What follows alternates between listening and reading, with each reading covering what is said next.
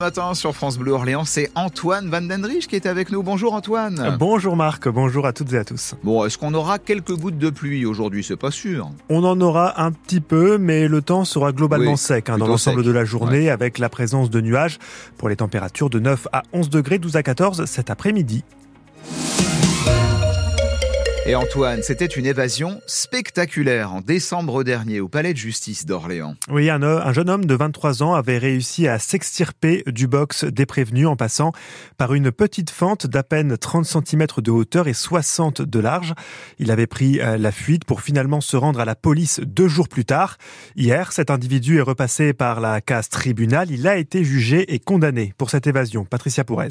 Et il faut croire que le parquet d'Orléans redoutait une nouvelle évasion. Pas moins de neuf policiers étaient mobilisés hier pour le procès de Saïd, dont cinq rien que pour l'escorter. Le 4 décembre dernier, alors qu'il venait d'être condamné à 12 mois de prison pour tentative de vol et recel, Saïd avait surpris tout le monde en s'extirpant du box des prévenus. Ce n'était pas prémédité, dit-il. J'ai fait ça sur un coup de tête. Son avocate précise qu'il ne voulait pas en fait retourner au centre pénitentiaire de Saran, suite à des problèmes avec des co-détenus. Mais la procureure, elle insiste, vous avez eu un geste violent et vous avez fait peur à tous les gens de la salle. En avez-vous conscience? Dans le box, Saïd a le sourire aux lèvres et répond simplement, je suis désolé. Pas de quoi amuser la procureure qui réclame 18 mois de prison. Finalement, Saïd a écopé de 12 mois et cette fois, il n'a même pas eu le temps de réagir à l'énoncé du jugement. Les policiers lui avaient déjà remis les menottes, direction Châteauroux, où il est désormais incarcéré. C'est un reportage à retrouver sur francebleu.fr. Le procès de deux membres du groupe AZF doit se terminer aujourd'hui. Le procureur a requis cinq ans de prison contre un homme, trois ans de prison contre une femme poursuivie devant le tribunal correctionnel de Paris. En 2004, le groupe AZF menaçait de poser des bombes sur les voies SNCF, notamment sur la ligne Paris-Toulouse, dans le but d'obtenir une rançon. Une rançon dont la remise à l'aérodrome de Vimory près de Montargis avait été avortée. Antoine, une question maintenant que beaucoup se posent hein, dans la métropole. Quand les immeubles sinistrés de la rue de Bourgogne seront-ils détruits à Orléans? Les 19 et 21 qui ne sont plus habitables depuis un mouvement de terrain en janvier 2022. Le juge des référés a ordonné au début du mois leur démolition dans un bras de fer gagné par la ville d'Orléans contre les assureurs et propriétaires. La justice avait exigé que le chantier démarre sous les 30 jours, sous peine d'astreinte financière de 1000 euros par jour de retard. Reste à savoir donc le calendrier pour ces travaux. Le maire d'Orléans, Serge Grouard, et Olivier Geffroy, conseiller municipal en charge des risques majeurs, ont fait le point sur le dossier hier soir après avoir rencontré les locataires des immeubles sinistrés. La décision de justice insuffle une nouvelle dynamique. Olivier Geffroy attend un début de travaux ou au moins un chantier préparatoire à la démolition d'ici le 15 mars. On est passé d'une course de lenteur à, j'espère, une course de vitesse pour aller euh, vite dans la démolition.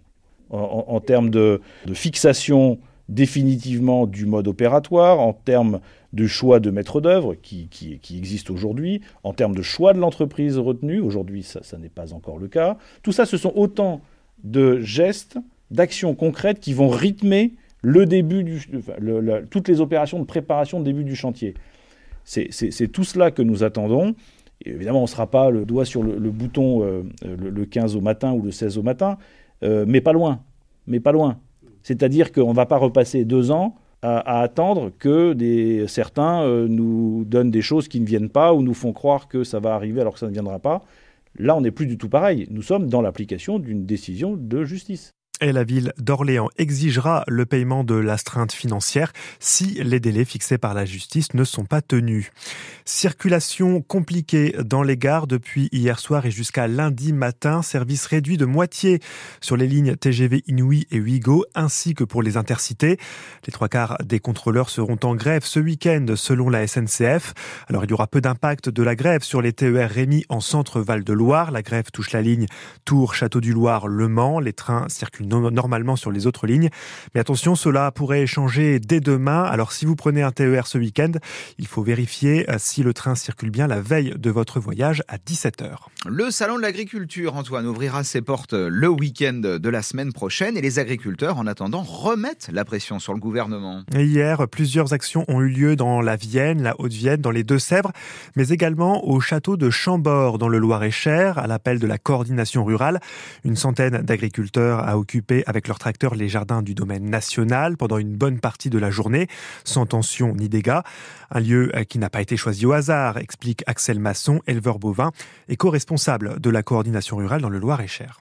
On souhaitait être vu et entendu, c'est évident. On voulait aussi, si vous voulez, ne pas non plus nuire aux citoyens qui va travailler tous les jours. C'était de pouvoir aussi laisser la liberté. Mais euh, symboliquement, pourquoi Chambord? Aujourd'hui, euh, on a l'impression de ne pas être assez entendu, pas assez écouté. On a l'impression que notre président est un petit monarque et que euh, nous, les paysans, nous sommes considérés comme des gueux. donc voilà, c'était très symbolique, mais c'est pour ça qu'on a choisi Chambord. On sent que la pression remonte là depuis quelques jours. Est-ce qu'il y aura d'autres actions encore dans les jours qui viennent de la part de la coordination rurale? Aura obligatoirement d'autres actions, si vous voulez. Là, où on a été assez déçus, c'est qu'on a quand même aujourd'hui un problème de revenus agricoles et c'est un problème français, c'est pas un problème loir-et-chérien. Et aujourd'hui, euh, on nous a mis en avant euh, la simplification administrative. C'était pas tout à fait la bonne réponse qu'il fallait nous donner, quoi.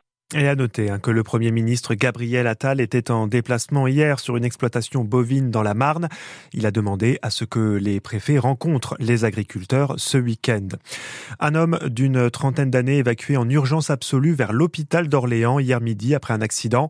En trottinette électrique, l'individu s'est retrouvé coincé entre un bus Tao et un trottoir rue Émile Zola près du centre aqualudique. Touché aux jambes, il a pu être dégagé par les pompiers et pris en charge par le SMUR. Les passagers du bus n'ont pas été blessés, mais ont été particulièrement choqués. En football, pas de victoire française hier en Europa League. Et phase aller des 16e de finale, match nul pour Lens contre Fribourg et match nul également pour Marseille contre les Ukrainiens de Donetsk. Défaite du Stade Rennais sur la pelouse de l'AC Milan, 3 buts à 0 et Toulouse a perdu face au Benfica Lisbonne, 2 buts à 1. Cette fois, c'est terminé. Kylian Mbappé, la star du Paris Saint-Germain, va quitter le club parisien à la fin de la saison. Il l'a annoncé aux dirigeants hier après-midi. Fin d'une histoire qui aura duré 7 ans. L'attaquant, meilleur buteur du club avec 243 buts en 290 matchs, aura marqué l'histoire du PSG et ses supporters que l'on écoute. Je suis dégoûté, mais bon, ça peut faire que du bien au club en vrai. Une nouvelle ère, je pense. Il faudra surtout bien remplacer. Pas que par un joueur, par un groupe. Je pense que pour l'image d'Mbappé, c'est bien, mais je pense que Paris surpassera ces difficultés. On s'y attendait et puis je pense que c'est une bonne chose. Le club peut repartir sur des bases stables et saines et euh, ce feuilleton dure depuis trois ans, il fallait y mettre un terme. Tant pis, on est le lendemain de la Saint-Valentin, c'est une fin d'histoire d'amour, mais euh, une histoire d'amour qui a bien duré, il faut y mettre fin pour euh, préparer la prochaine. Il peut aller où il veut, il va quand même être bien payé, mais c'est quand même une assez grosse perte pour le PSG. C'était bien que ça cesse et puis finalement il a pris une décision, il nous la communique et puis on va terminer en bon terme en gagnant la Champions League. Et puis il essayera de nous repiquer avec Madrid, mais il n'arrivera pas. Tant pis pour lui. Alors voilà, où va aller Kylian Mbappé? La piste privilégiée, en tout cas, c'est une signature au Real Madrid. Ah Et puis ce soir, 21e journée du championnat de national. Les footballeurs de l'US Orléans jouent ce soir un presque derby sur le terrain du Mans. Un point seulement sépare les deux équipes. Le Mans 10e avec 25 points, l'USO 8e avec 26 points. Coup d'envoi à 19h30. Merci beaucoup, à tout à l'heure Antoine.